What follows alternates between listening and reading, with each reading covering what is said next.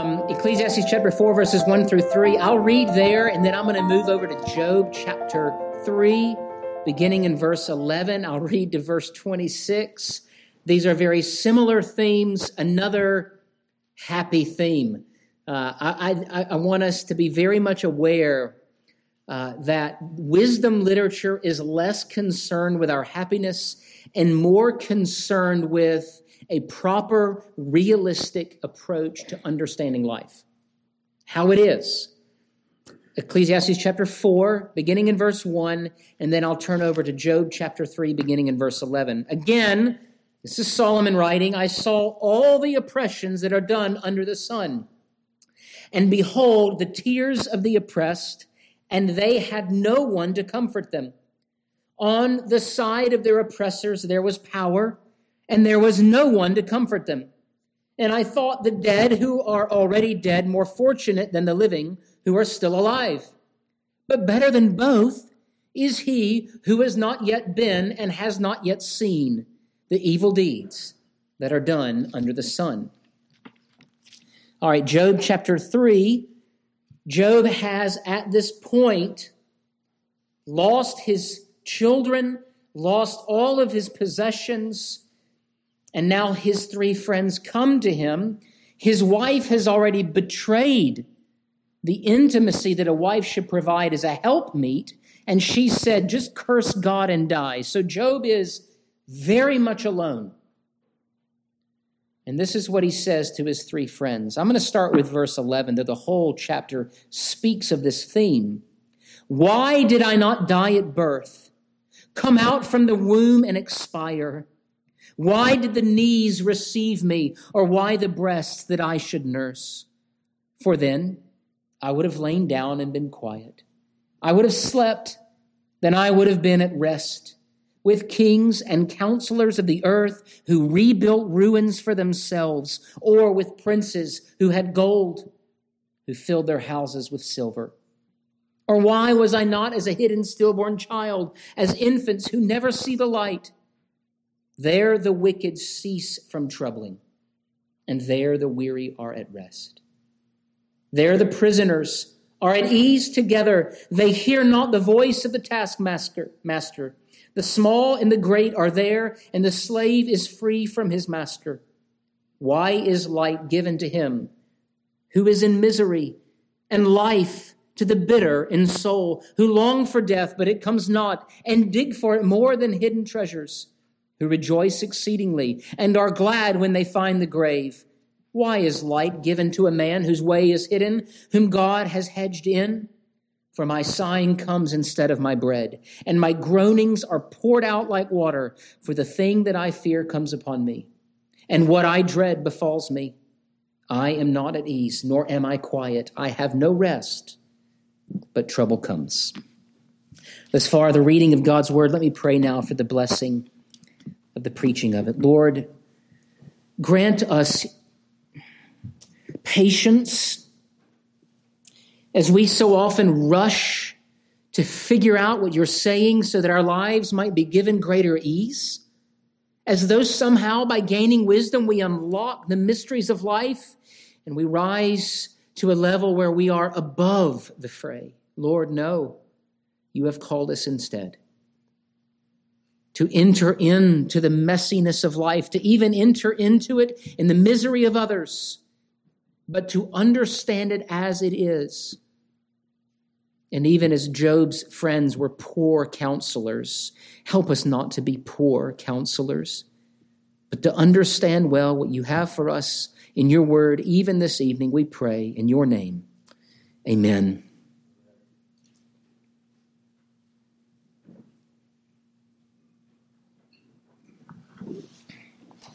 This evening we come to another very helpful, yet it seems despairing observation that Solomon has as he looks out over all that is under the sun and he remarks and applies the concept of hevel, vanity, mist, and vapor to all of life. What is life like here on earth under the sun? It is an unblushing, honest take on what we see.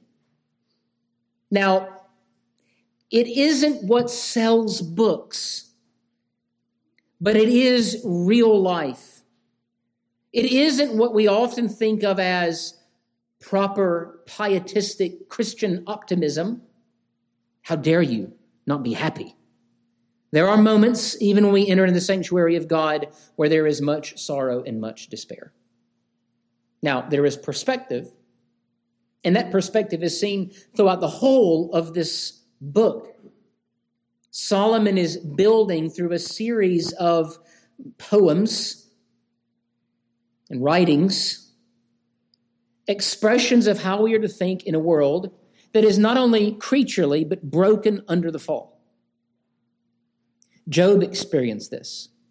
Job, a godly man, a man of great wealth, but a righteous man to be sure, blessed by God because of his righteousness, was challenged in his perspective on the sovereignty of God when everything was taken away from him. And as his friends came to him and they endeavored to encourage and perhaps even later on teach him why they believed these things were happening. They thought very much like the health and wealth gospel folks of today. Uh, Job confessed from the very beginning why did I even grow? Why was I allowed to age and marry and have children? Why could not my life have ended ever before it began? When you think about that, what sorts of emotions do you think were running through the heart of Job? Sorrow? Regret? Perhaps even a bit of anger? Impatience? Frustration? Great despair. He saw all that was precious taken from him, and all he could say was what? The easier path would have been to never have been. Now, that sounds, especially to modern Christian ears, very nihilistic. But it is, in fact, not just something that many of us perhaps have said before, but something that is, in fact, a true reflection of the world under the weight of sin. How then are we to see death? How are we to understand it? To know its true heinous, heinous nature and existence, and yet not fear it, because we are a people who worship a God who, though was once dead, has been raised again. Two points that I want to make this evening. The first, with eyes of faith, that is, we need to see death with eyes of faith. And then, second, living with this renewed vision of death, living with a renewed vision of death. Let's look at the first point with eyes of faith. Now, it seems that as we grow as children, oftentimes our transition from young to old results in a kind of relationship to death that begins with terror and fear and then sort of settles into what? Understanding, coming to grips with it. It's just part of it. I remember as a young child, my grandparents frequently on the weekends going to funerals of friends. And now it's my parents. And then soon it will be me. And my children will watch me. And then my grandchildren. One generation declares, whether they like to or not, we all have a bookend at the beginning and at the end. And we are all headed towards that same place. Solomon has remarked on this already in chapter 3. Whether you are man or beast, you all go into the ground, as it were. Ashes to ashes, dust to dust. We are of the earth, and we go back down into the earth. Solomon would have us understand that this is a true principle. And that as it relates to the things that we see under the sun, what life tells us without eyes of faith is that you're dirt, you're matter, you're animal.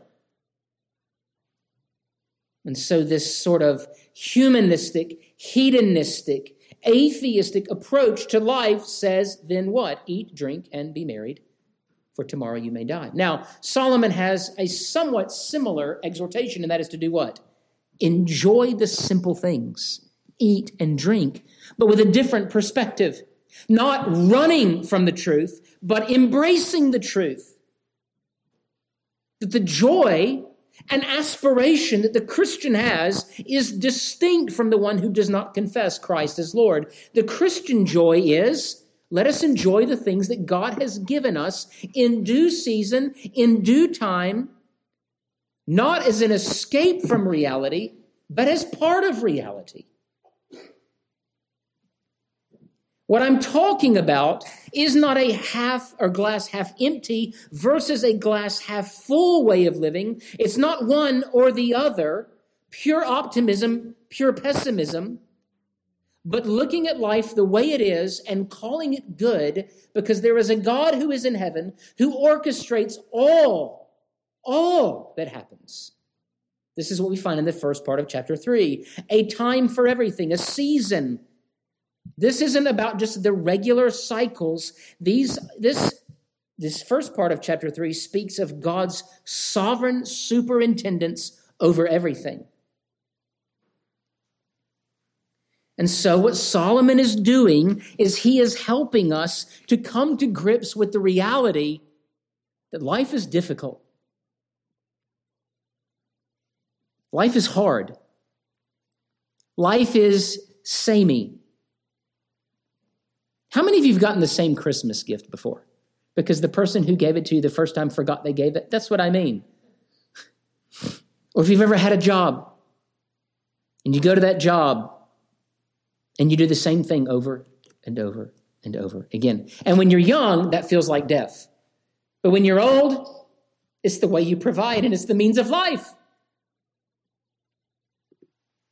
What we are looking for what Solomon is endeavoring to implant into our hearts is a sober, real joy, a weighty joy that is not untethered from the way things are, but looks at the way things are and says, well, that's the way things are. Things according to God's revealed will. What is or what good is joy if it is untethered from what is real? In fact, oftentimes this is what we find, especially in the young, a pursuit of pleasure that is detached from reality. I'm going to do this because it makes me happy. Consequences, well, you know the rest of the saying. I don't care about the consequences. What consequences?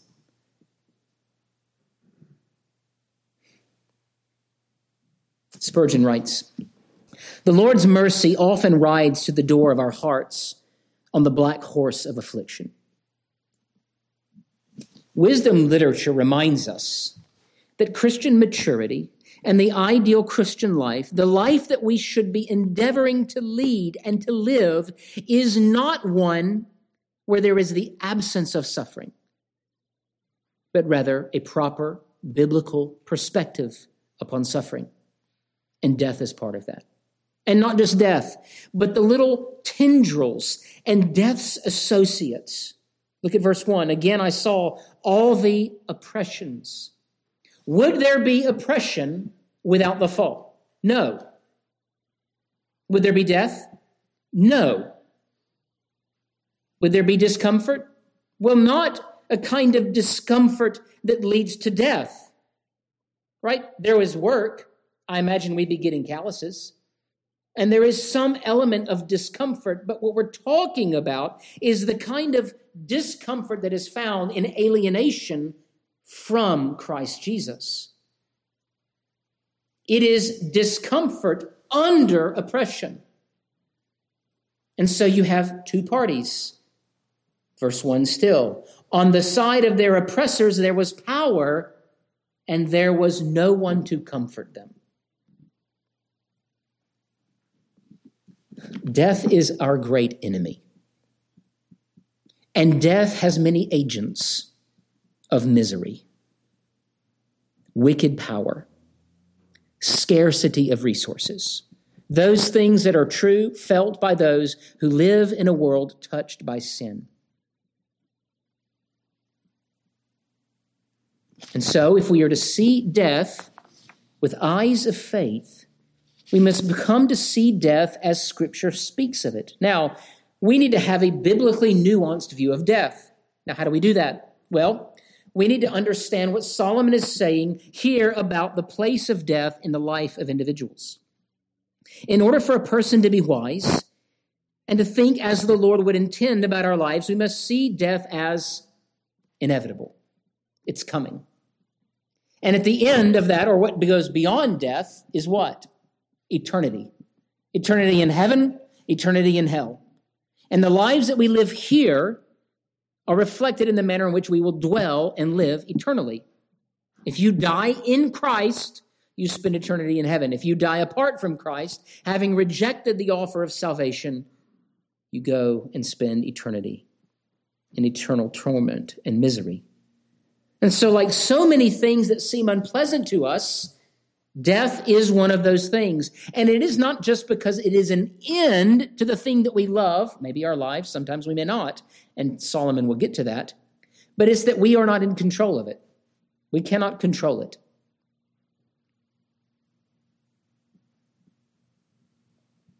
It's coming.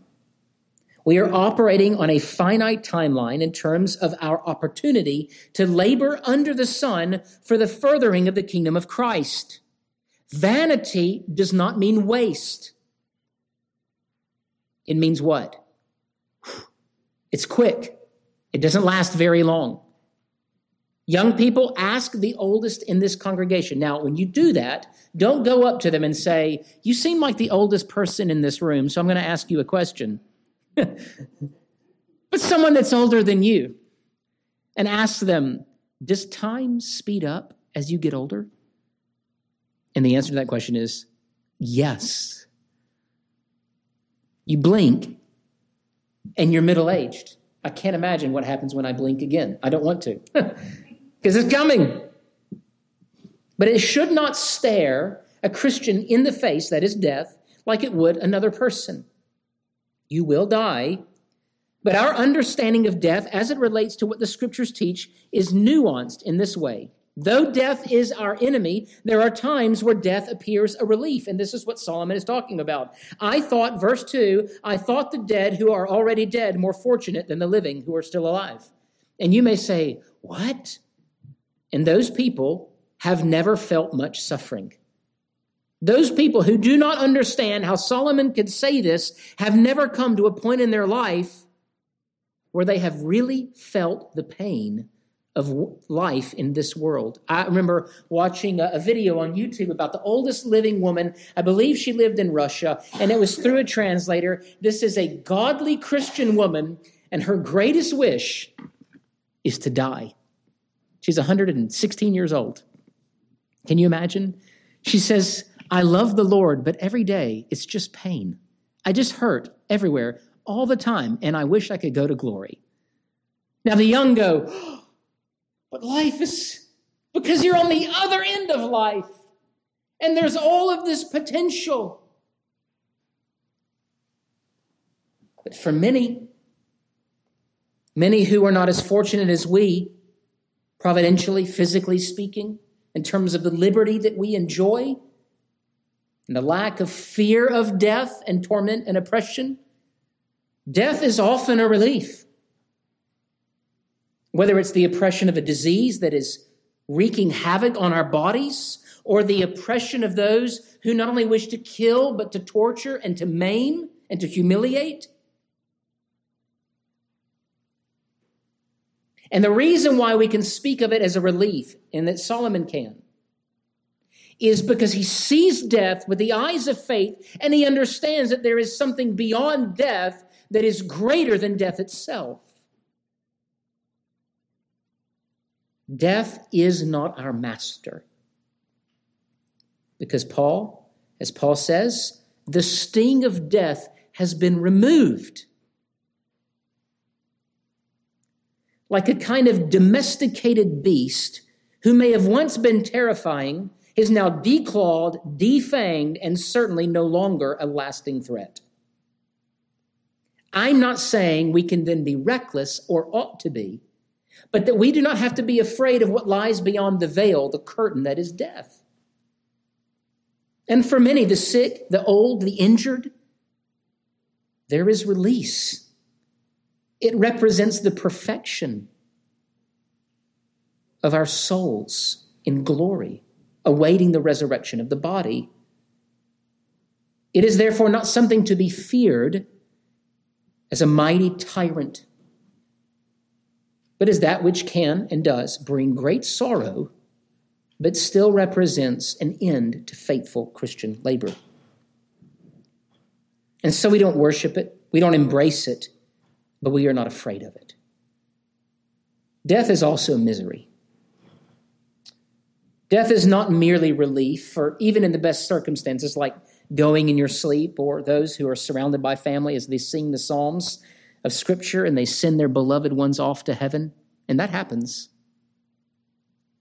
Sometimes death comes violently, abruptly, to those who are too young, too vivacious, too dear, and it feels like an utter change, a direct left turn. Where did this come from?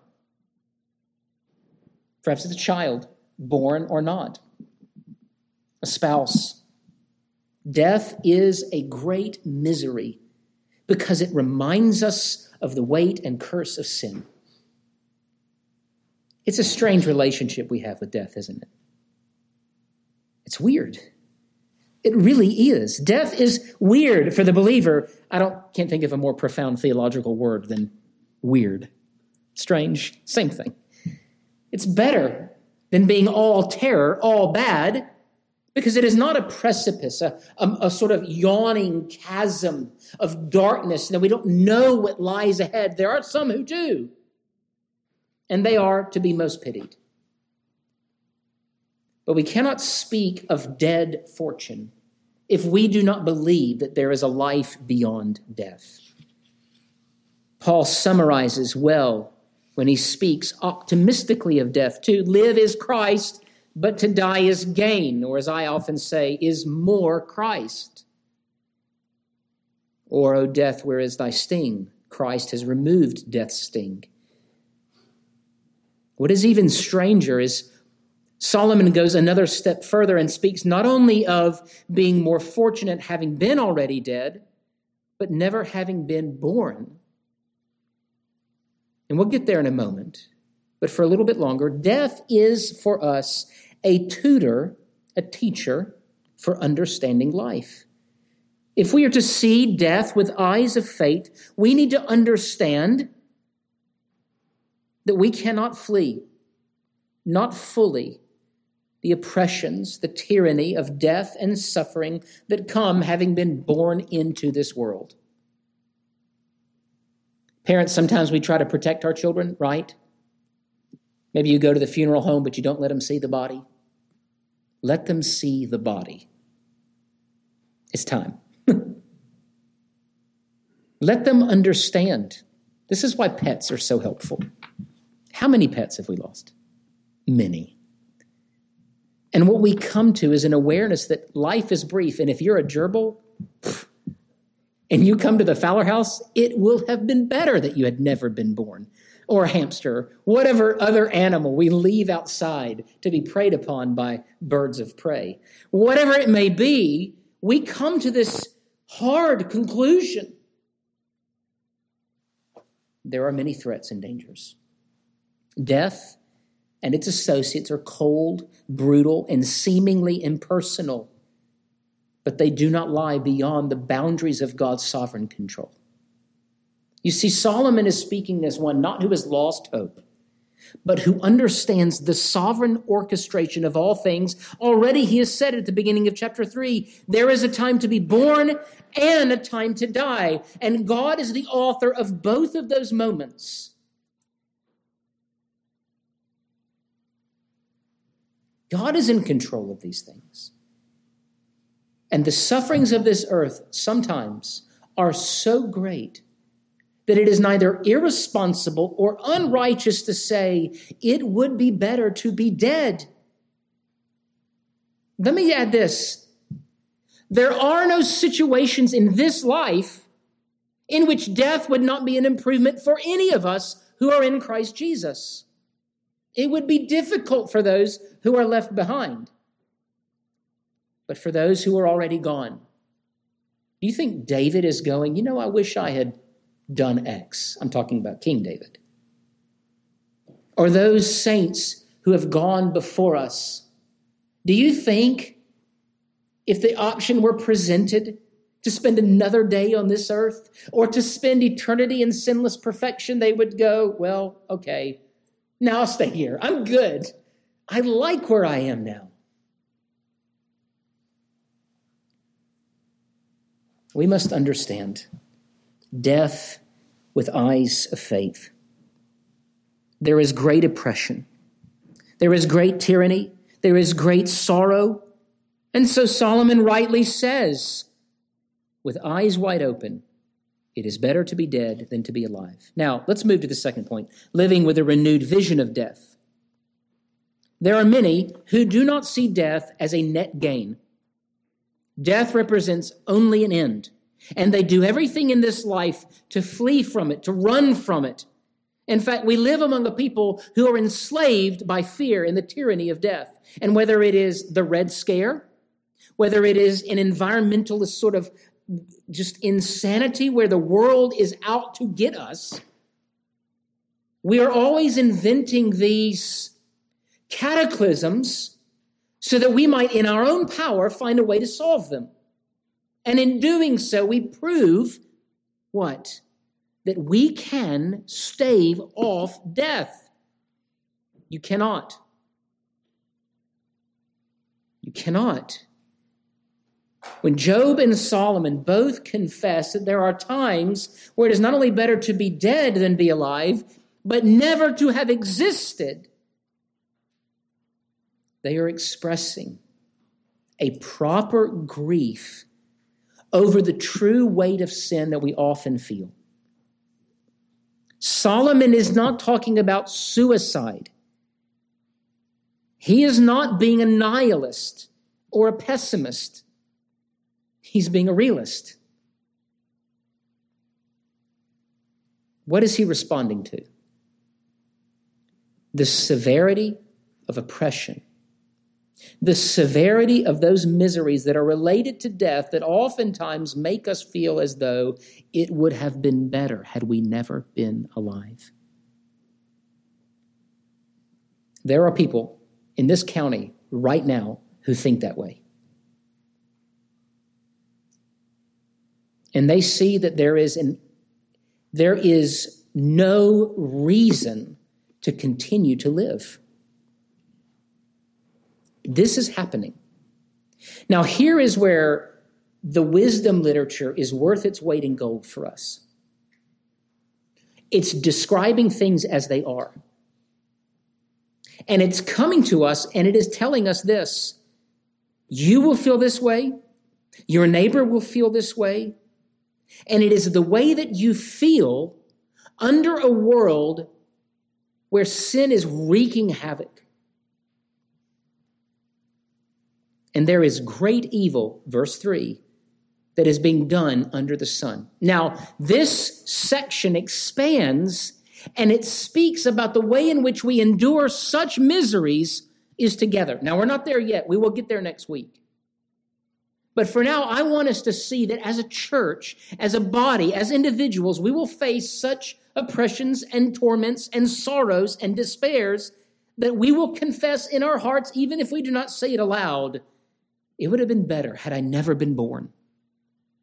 Now, that does not mean you wish that your spouse was gone, that you never had children. You just know that the sorrow is so acute you never wish you were put in the place to ever having felt that sorrow. It's that tough. And that the only relief that you can think of is to never have existed. Now, what do we do with that? Well, many Christians will say what? You just shouldn't feel that way. Was Job rebuked by God for that expression in chapter 3? No, he was not. I don't think Solomon should be rebuked. I think as Christians, that is not the point at all here in chapter 4. The point of chapter 4 is to drive us to a perspective that puts death in its proper place. To see that death is, in fact, a gain. And that there is a hope that goes, or lies, rather, that comes to us from a place that is not under the sun that we need to receive while we are under the sun. And so, Christ comes to us in the midst of our sorrows. And what does he do?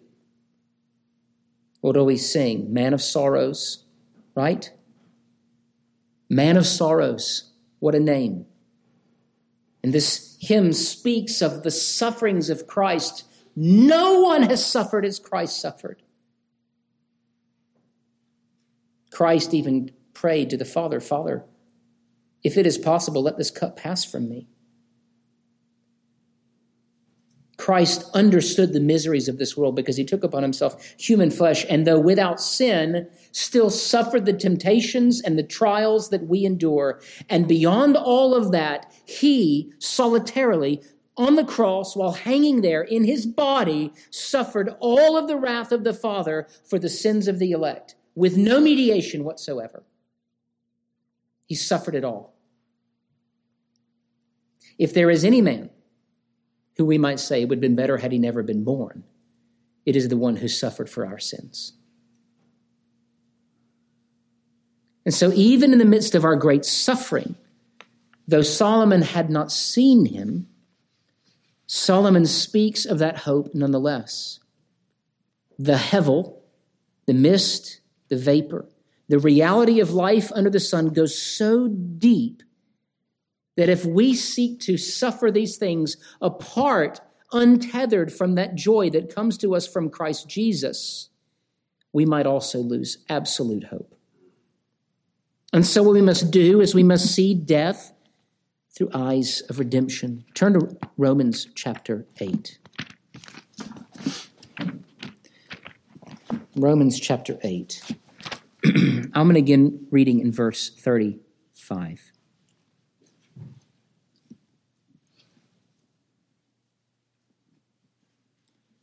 Who shall separate us from the love of Christ? Shall tribulation or distress or persecution or famine or nakedness or danger or the sword?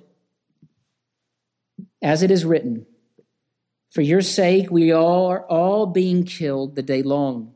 We are regarded as sheep to be slaughtered. No, in all these things we are more than conquerors through him who loved us. For I am sure that neither death, nor life, nor angels, nor rulers, nor things present, nor things to come, nor powers, nor height, nor depth, nor anything else in all creation will be able to separate us from the love of God that is in Christ Jesus.